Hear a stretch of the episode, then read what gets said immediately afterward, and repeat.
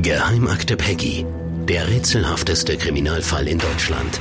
Deutschland. Die BürgerInnen und um Lichtenberg finden keine Ruhe. Das ungewisse Schicksal von Peggy bewegt alle hier. Seit 2001 ist der Fall ungelöst. Bis heute. Sie haben einen Schuldigen gebraucht und mit Ulfi haben Sie einen richtigen gefunden gehabt. Nein, ich habe sie nicht umgebracht. Antenne Bayern Podcast Geheimakte Peggy. Die Geschichte eines Skandals. Episode 12. Das Geständnis.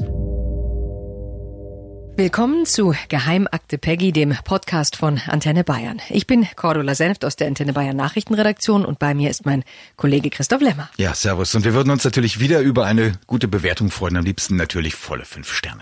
Wir sprechen heute über das Geständnis im Fall Peggy. Ein Geständnis, das dann tatsächlich dazu führte, dass drei Jahre nach dem Verschwinden des neunjährigen Mädchens ein Beschuldigter verurteilt wurde. Ein Geständnis, das sich dann aber später als falsch herausstellte, als riesiger Fehler der Behörden und in seinem Zustandekommen als Skandal. Rückblickend kann man diesen Fehler wohl nur so erklären, dass die Behörden einerseits unter gewaltigem Druck standen und zugleich mit Mitteln arbeiteten, die man mindestens als umstritten bezeichnen muss. Und das werden wir in dieser Folge auch gründlich zeigen. Ja, und eine Rolle spielte dabei ja auch der damalige bayerische Innenminister Günter Beckstein. Das ist so und das bestreitet er auch gar nicht.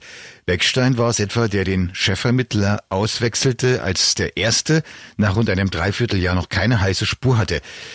Ich habe Beckstein schon vor längerer Zeit gefragt, warum er den Soko-Chef austauschte, beziehungsweise auch der ersten Soko die zweite Soko Peggy machte, und das war seine Antwort wie nach einiger Zeit die erste Kommission an einen Punkt gekommen sind, wo sie nichts weiteres Nennenswertes mehr ermitteln, habe ich dann mitgetragen, dass eine neue Kommission eingesetzt wird. Das ist nicht so außergewöhnlich in Fällen, wo äh, schwierige Ermittlungen sind. Und eine Kommission ist in einer Sackgasse. Und dann ist es gut, wenn völlig andere Leute nochmal drüber schauen. Vielleicht sehen sie andere Ansätze. Ja, das ist ziemlich deutlich. Beckstein sagt damit, dass er einen Erfolg wollte und darum die Soko neu besetzt hat. Das ist für sich genommen auch nicht skandalös, sondern erstmal nachvollziehbar. Aber es führte eben zu skandalösen Konsequenzen. Und die werden wir in dieser Folge auch Stück für Stück deutlich machen. Und sie haben einen Ursprung in dem Druck, der da in der Behörde aufgebaut wurde. Und auch dazu, zum Erfolgsdruck, hat Beckstein mir geantwortet. Natürlich gibt es einen ja einen Zwang zum Erfolg, jedenfalls eine Erwartungshaltung. Aber das ist etwas, was in aller Professionalität ausgehalten werden muss von allen Beteiligten. Das darf nicht dazu führen, äh, unsorgfältig zu arbeiten. Dazu muss ich jetzt sagen, dass Beckstein mir diese Aussagen im Jahr 2012 gegeben hat. Das war noch vor dem Wiederaufnahmeverfahren im Fall Peggy. Da galt noch das erste Urteil, da galt es sogar als annähernd ausgeschlossen, dass das erste falsche Mordurteil im Fall Peggy je aufgehoben werden könnte. Ich habe damals Beckstein auch gefragt, was denn wäre, wenn sich das damals noch bestehende Urteil als falsch erwiese, also wenn es womöglich doch eine Wiederaufnahme gäbe und darauf hat er so geantwortet, wohlgemerkt 2012, zwei Jahre vor dem Wiederaufnahmeverfahren. Theoretisch ist sowas möglich. Allerdings ja in aller Regel ja nicht nur einer, der das macht. Und dann schauen viele der Vorgesetzten dran. Dann ist noch organisiert, dass die Staatsanwaltschaft das auch nochmal mit, äh, mit völlig anderen Augen sieht. Trotzdem, wo Menschen sind, gibt es Fehler. Wo Menschen sind, passieren Fehler. Ja, da sagt er wohl was Wahres. Mhm. Und das sind eigentlich gerade rückblickend ja wirklich sehr offene Aussagen. Sowas hört man von Politikern eher selten. Beckstein aber, der läuft nicht weg. Der steht ja irgendwie zu dem, was er selber veranlasst hat. Wie sieht er das denn heute? Das weiß ich nicht, jedenfalls nicht so richtig, also noch nicht. Aber er hat mir zugesagt, dass wir jetzt noch einmal aus heutiger Sicht über den Fall sprechen wollen. Also wie es aussieht, kann ich ihn noch einmal interviewen. Und das werden wir hier in einer späteren Episode von Geheimakte Peggy auch bringen, wenn es klappt. Und ich stimme dir da auch voll zu, Cordula Beckstein stellt mhm. sich. Mhm. Andere tun das nicht. Mit dem Justizminister habe ich auch versucht, ein Gespräch zustande zu bekommen, aber da gibt es nur Allgemeinplätze als Antworten von der Pressestelle. Einem direkten Gespräch stellt er sich nicht. Da ist Beckstein wirklich anders drauf. Ja, finde ich auch. Also, Die erste Sonderkommission Peggy wurde aufgelöst, die zweite Sonderkommission wurde installiert und der Innenminister war dafür verantwortlich und ja, diese Verantwortung hat er dann auch übernommen. Genau, wobei diese zweite Sonderkommission nicht komplett neu zusammengestellt wurde. Der Vizechef, der blieb dabei und einige der Ermittler auch, die waren in der ersten und in der zweiten Soko dabei, aber der Chef wurde ausgewechselt und es kamen zusätzliche Spezialisten dazu, die von der Mordkommission München und dem Landeskriminalamt Bayern zur Soko Peggy abgeordnet wurden.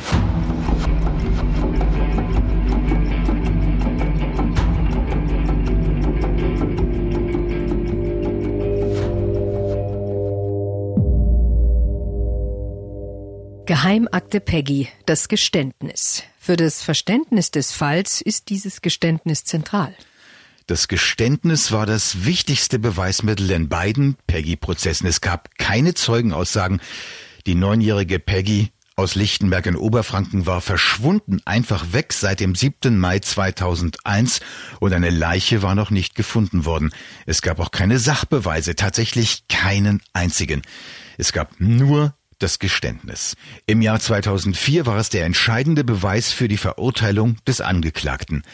Der psychiatrische Gutachter meinte, das Geständnis entspreche den Tatsachen, Zweifel an der Richtigkeit des Geständnisses gebe es nicht.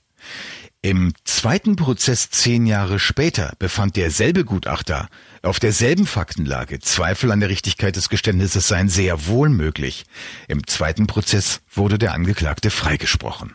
Also ein und dasselbe Geständnis, das in zwei Prozessen, die zehn Jahre auseinanderlagen, unterschiedlich bewertet wurde. Beschäftigen wir uns in dieser Folge mal damit, wie dieses Geständnis überhaupt zustande kam. Mhm, und das ist in der Tat abenteuerlich. Wir haben dazu wieder hörspielartige Szenen produziert, die auf der Aktenlage und der Erinnerung einiger der Beteiligten basieren. Es ist der 2. Juli 2002. Wir befinden uns in Bayreuth. Erste Szene. Früher Morgen. Polizeibeamte fahren zum Bezirkskrankenhaus, geschlossene Psychiatrie. Dort holen sie einen Patienten ab und bringen ihn zur Polizei. Und das hören wir uns jetzt an. Wie gesagt, nachgestellte Situationen, die Dialoge sind erfunden. Das, was sie inhaltlich erzählen, entspricht aber den tatsächlichen Geschehnissen. So, dann holen wir uns den mal. Was meinst, ob die heute weiterkommen mit ihm? Ah, weiß ja nicht. Der hat ja bisher nichts Richtiges gesagt. Aber die lassen nicht locker, die neuen Soko-Kollegen. Schauen wir mal, ob die den noch weich kriegen. Ist ja auch schon ein Ding. Da ist das Mädel schon über ein Jahr weg und nichts wissen wir bisher. Nichts. Ja, nicht so doll. Darf doch eigentlich nicht so sein. So. Dann holen wir uns den jungen Mann mal. Also, Polizisten kommen am frühen Morgen des 2. Juli 2002 zur geschlossenen Psychiatrie. Dort befindet sich der Verdächtige. Man sollte an dieser Stelle nochmal sagen, warum er überhaupt da war, denn er war ja bis dahin nie angeklagt oder verurteilt worden. Er war da vielmehr freiwillig. Es hatte Beschwerden wegen Exhibitionismus und wohl auch Formeleien mit Kindern gegeben.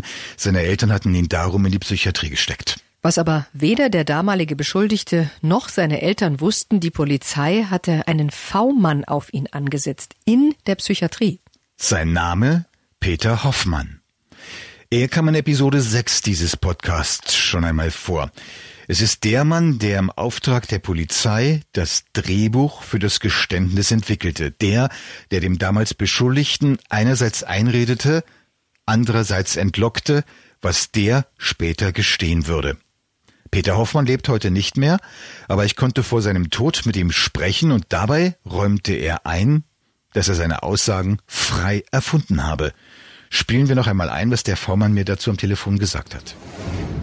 Ja, das war eigentlich eine falsche Aussage gewesen, weil die Sogo Becker mich damals äh, praktisch angestiftet hat, die Falschaussage zu machen unter dem Vorwand, dass sie dann zur Staatsanwaltschaft gehen und dann ein gutes Wort einlegen für mich und dass ich dann rauskomme.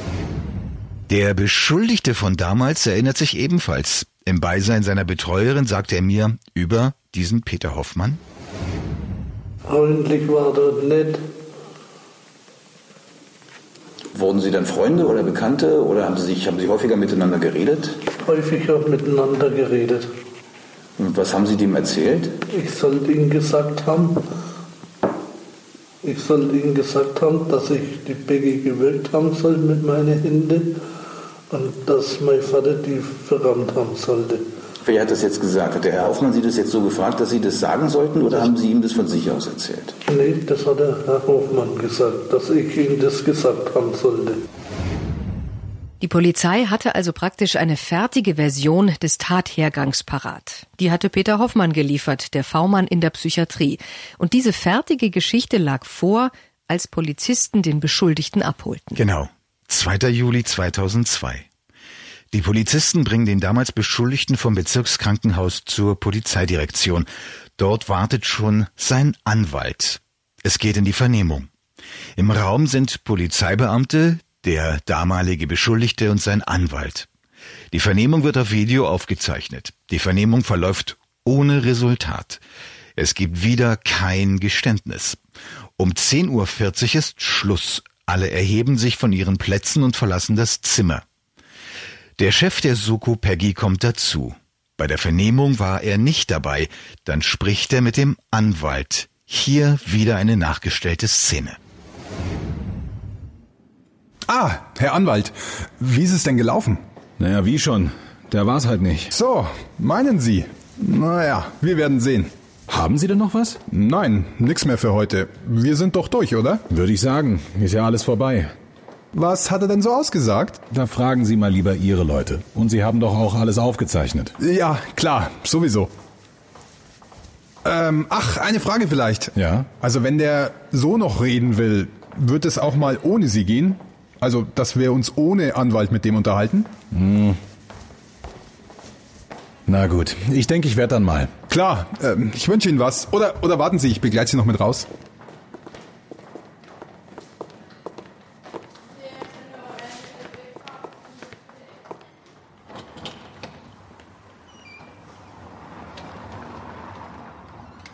Aber jetzt. Schönen Tag. Ihnen auch. Wiedersehen.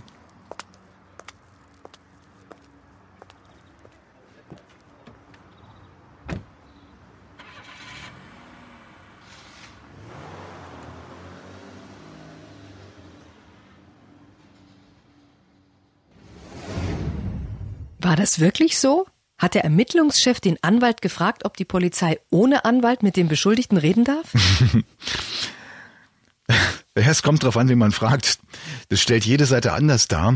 Ich möchte es bezweifeln, ehrlich gesagt. Wichtiger sind eh die unumstrittenen Informationen beziehungsweise die eigentliche Hauptinformation, nämlich die Vernehmung war zu Ende. Der Soko-Chef hat den Anwalt zur Tür begleitet, der Anwalt fuhr weg. Und der Beschuldigte hatte kein Geständnis abgelegt. Genau. Wie schon auch bei seinen vorherigen Vernehmungen nicht. Und das, obwohl seine Vernehmer es ziemlich energisch darauf anlegten, ihm ein Geständnis zu entlocken. Wie gesagt, sie hatten mit Hilfe eines V-Mannes in der Psychiatrie einen Tathergang konstruiert und mit dem V-Mann dann auch gleich noch einen Zeugen vom Hörensagen aufgebaut. Und sie hatten eine Methode drauf, von der Kritiker sagen, sie produziere zwar Geständnisse, keineswegs aber die Wahrheit. Ja, aber ist das wirklich so? Also man hat sowas ja immer wieder gehört und es klingt aber, finde ich, so ein bisschen pauschal wie Generalverdacht gegen Behörden. Das verstehe ich. Christoph, kannst du das denn konkret benennen? Was für eine Methode ist das, die Behörden angeblich in Verhören verwenden? Sie heißt Reed-Methode. Erfunden hat sie ein Polizist namens John E. Reed in Chicago. Das war im Jahr 1947. John Reed gründete dann seine Firma John E. Reed Associates, sein Geschäft, Polizeibehörden in aller Welt in Vernehmungstechnik zu beraten. Seine Spezialität, Kriminalfälle mit Geständnissen Verdächtiger zu lösen.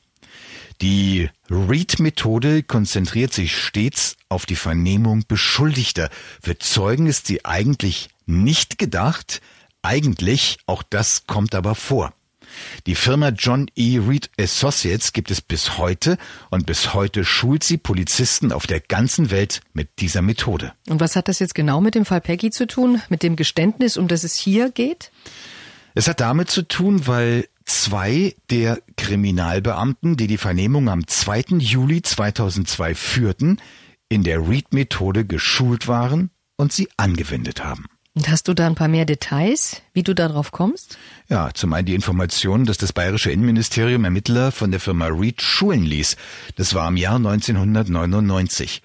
Reed hatte ein paar Jahre vorher eine Spezialanwendung entwickelt, nämlich seine Read-Methode speziell auf Kinderschänder zugeschnitten. Bei der bayerischen Polizei lief dieses Seminar unter dem Titel Pilotseminar für Befragungs- und Vernehmungstechnik nach Read. Mit den Resultaten war das Ministerium zufrieden. Es verhandelte anschließend fast zwei Jahre mit der Firma Reed. Das Justizministerium in München prüfte zugleich, wie die Reed-Methode mit dem deutschen Strafprozessrecht vereinbart werden könnte. 2001 war der Vertrag zwischen Bayern und Reed unter Dach und Fach. Reed engagierte eine deutschsprachige Schulungsleiterin. Die reiste in den Jahren 2002 und 2003 regelmäßig an und trainierte bayerische Kripo-Beamte. Diese Schulungen fanden im Fortbildungsinstitut der bayerischen Polizei in Einring statt. Für das Buch Der Fall Peggy hatte ich dem bayerischen Innenministerium dazu Fragen geschickt. Dort legte der Sprecher Wert auf die Feststellung, es seien nur solche Beamte mit der Read-Methode vertraut gemacht worden, die schon über ausgeprägte Vernehmungspraxis verfügten und in vernehmungsintensiven Bereichen eingesetzt würden. Nach 2003 stieg die Firma Reed aus der Zusammenarbeit mit Bayern aus, aber nur deshalb, weil die deutschsprachige Referentin die Firma verließ und Reed keinen Ersatz fand. Der Freistaat Bayern verhandelte mit Reed daraufhin, um eigene Mitarbeiter mit Lizenzen von Reed als Referenten einsetzen zu können. Das aber lehnte Reed ab. Die bayerische Polizei entwickelt die Reed-Methode seitdem unter neuen Namen eigenständig weiter.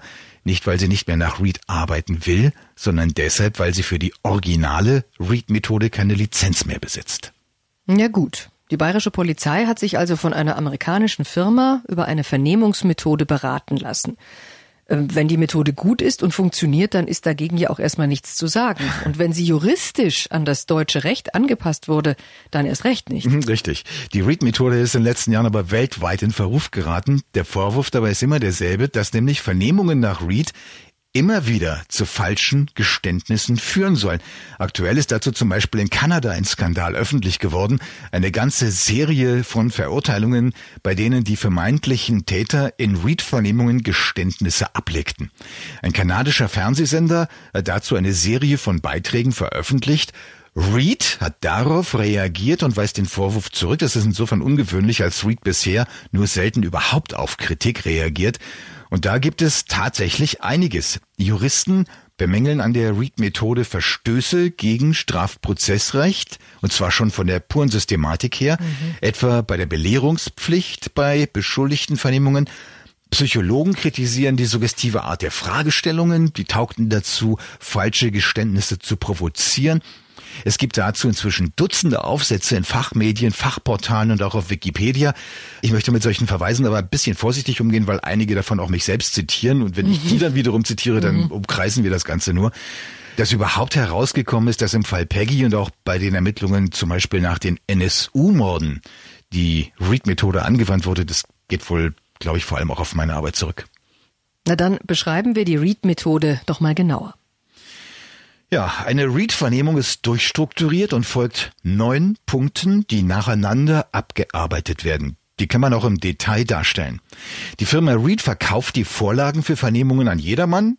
Auch ich habe mir so ein Paket besorgt und wir können also mit den Informationen aus erster Hand Schritt für Schritt eine Read-Vernehmung durchnehmen.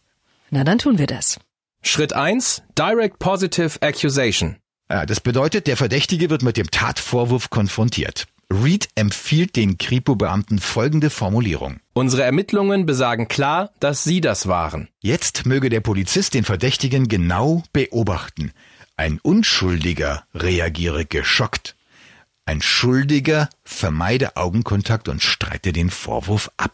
Moment mal, wenn ich dazwischen frage, steht das wirklich da so drin? Ja. Ist das die Gebrauchsanweisung für eine Vernehmung, die ein Menschenleben komplett verändern kann? Das steht da so und das ist küchenpsychologischer Unfug. Es ist nebenbei der Versuch, die, ich sag mal, saubere Ermittlung von echten Beweisen durch pseudopsychologische Tricks zu ersetzen. Sehr bequem, aber eben auch sehr riskant. Machen wir weiter. Schritt zwei: Theme Development.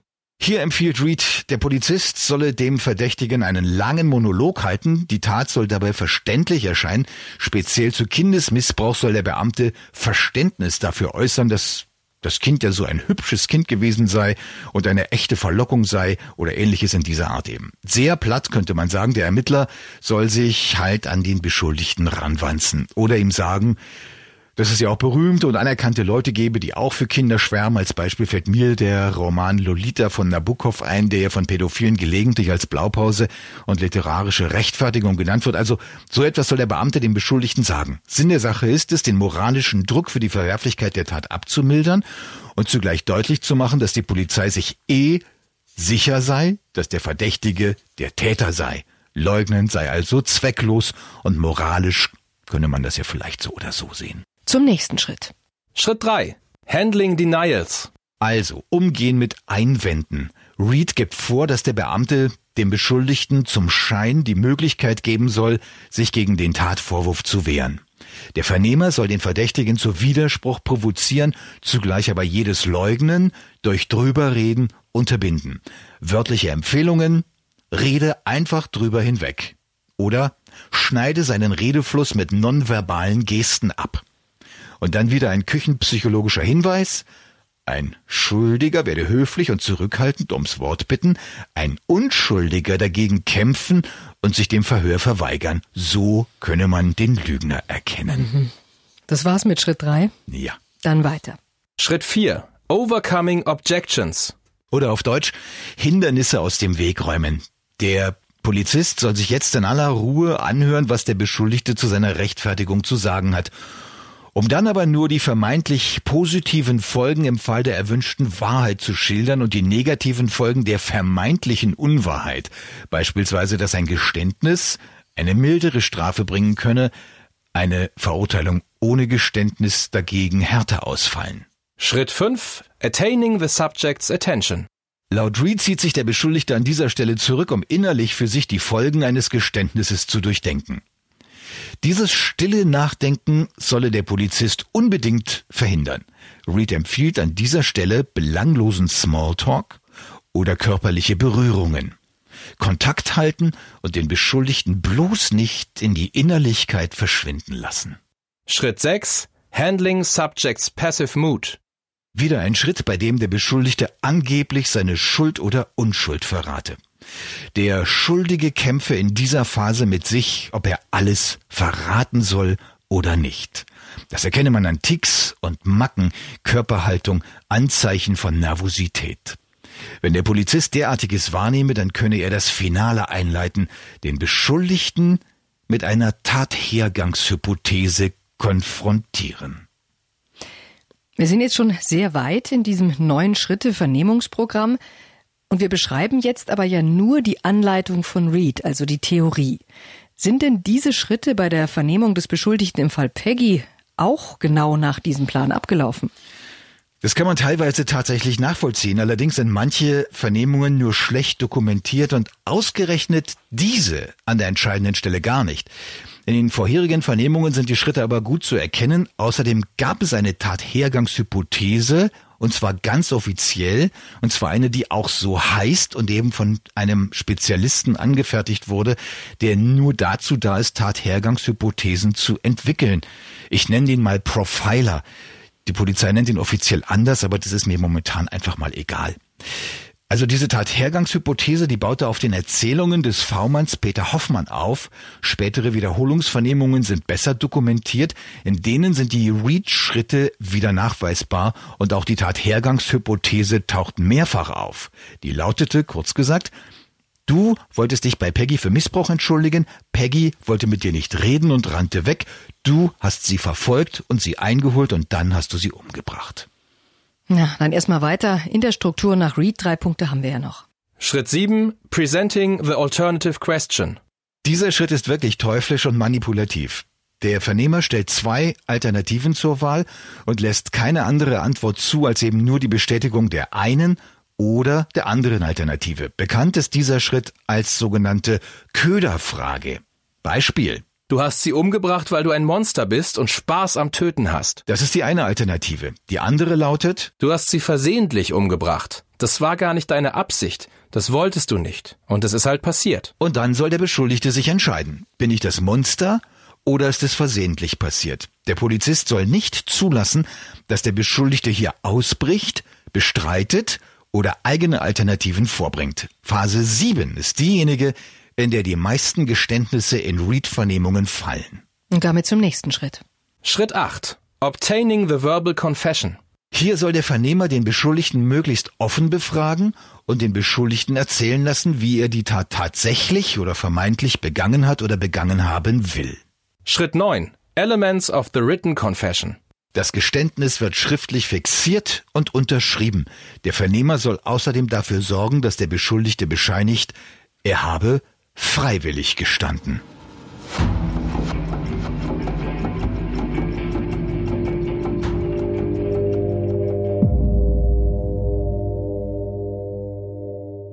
Soweit also die neun Schritte bei der Vernehmung nach der Read-Methode. Abseits dieser Schritte gibt Reed noch ein paar pseudopsychologische Tricks mit. Beispiel Augenkontakt. Lügner gucken angeblich weg oder starren den Vernehmer an. Wer die Wahrheit sage, der gucke angemessen. Also bei Reed im Original lautet der Begriff dafür appropriate. Eine ganz unbestimmte und unscharfe Beschreibung. Dann behauptet Reed, Lügner müssten vor jeder Antwort erstmal nachdenken. Wer die Wahrheit sage, antworte dagegen spontan. Mhm, und so weiter. Mhm. Und was sagen Fachleute dazu? Hm. Ja, der Münchner Strafverteidiger Sascha Petzold hat die Read-Methode eine Methode genannt, mit der man Geständnisse bekommt, aber nicht die Wahrheit. Der frühere Kripo-Chef von Halle in Sachsen-Anhalt, Ottmar Kroll, hält vor allem die Köderfrage in Schritt 7 für einen Verstoß gegen die Strafprozessordnung. Der Berliner Juraprofessor Ulrich Eisenberg hat meine Darstellung im Buch Der Fall Peggy, Co-Autorin Ina Jung, in einer langen und kritischen Analyse des Falls Peggy verarbeitet und als Lehrmaterial für Jurastudenten veröffentlicht. Darin kritisiert er, dass vor dem Urteil im ersten Peggy-Prozess weder vom Gericht noch vom psychiatrischen Gutachter die Read-Methode erörtert wurde und stellt darum die Richtigkeit des Urteils in Frage. Wohlgemerkt, das war 2013, ein Jahr vor dem Wiederaufnahmeprozess, als das erste Urteil noch gültig war. Es gibt also deutliche und fachlich qualifizierte Kritik an der Read-Methode und zwar sowohl in allgemeiner Form als auch bezogen auf den Fall Peggy. Die Arbeit von Eisenberg wurde übrigens von dem bayerischen Juraprofessor Bernd von Heinschel-Heineck im Auftrag gegeben. Der war Vorsitzender Richter des Staatsschutzsenats beim OLG München, also einer der ranghöchsten Juristen im Freistaat und lehrt jetzt Strafrecht und Strafprozessrecht an der Uni Regensburg. Und Heinschel Heineck hat den Fall Peggy und das Buch als Anschauungsmaterial für Studenten hergenommen. Das hat er mir vor einiger Zeit verraten.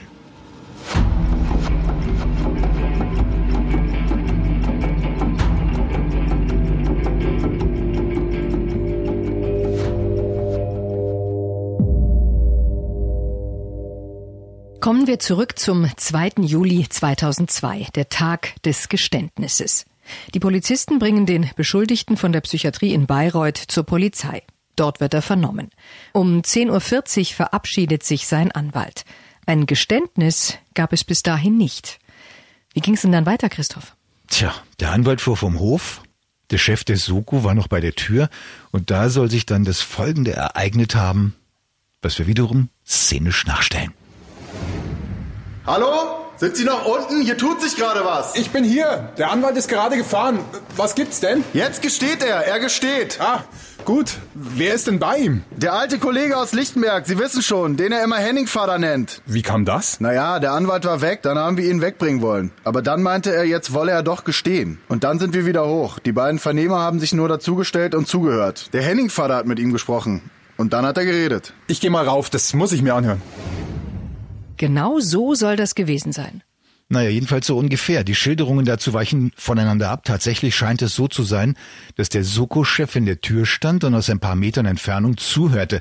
Und tatsächlich scheint es auch so zu sein, dass der Lichtenberger Polizist mit dem Spitznamen Henningvater gerade dabei war, als der Beschuldigte geredet haben soll. Und unstrittig war es, dass der Rechtsanwalt unmittelbar davor das Polizeigebäude verlassen hatte. Die entscheidenden Kerntatsachen sind mehrfach bestätigt. Und was hat der Beschuldigte genau gestanden? Ja, genau das, was die Tathypothese dazu vorgesehen hatte. Er habe sich bei Peggy entschuldigen wollen, die habe nicht mit ihm reden wollen und sei weggelaufen, er hinterher und dann habe er sie getötet. Und wie soll das weitergegangen sein? Das, was jetzt kommt, ist eine dieser unterschiedlichen Versionen, die er im Laufe der Zeit ausgesagt hat. Eben die erste davon, die wir in der Episode 1 von Geheimakte Peggy auch schon vorgestellt haben. Kurz gesagt, er habe seinen Kumpel Tim angerufen, der sei mit seiner Freundin im Auto gekommen, die beiden hätten Peggys Leiche in den Kofferraum geladen, dann seien sie eingestiegen, auch der Beschuldigte, und nach Schwarzenstein in ein Waldstück gefahren und dort hätten sie die Leiche abgelegt und seien wieder weggefahren. Und was ist dann nach diesem Geständnis passiert? Die Polizei ist zusammen mit dem Beschuldigten genau dorthin gefahren. Er sollte sie zur Leiche führen. Das konnte er aber nicht. Heute wissen wir, da war nie eine Leiche.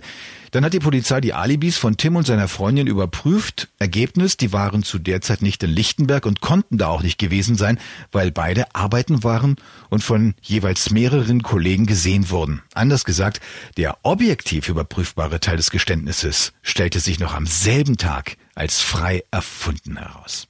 Aber das Geständnis ist trotzdem als glaubwürdig eingestuft worden. So ist es. Allerdings nur die Teile, die sich objektiv nicht haben überprüfen lassen. Die Teile, zu denen der psychiatrische Gutachter gesagt hat, sie würden ohne jeden Zweifel stimmen. Der sich dafür schon 2013 die Kritik von Professor Eisenberg gefallen lassen musste. Und der dann 2014 im Wiederaufnahmeprozess gesagt hat, er könne Zweifel doch nicht ganz ausschließen.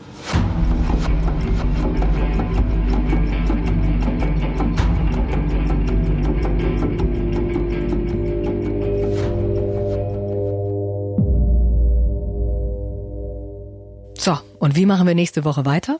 Mit der Anklage und dem ersten Prozess im Fall Peggy. Bis dann.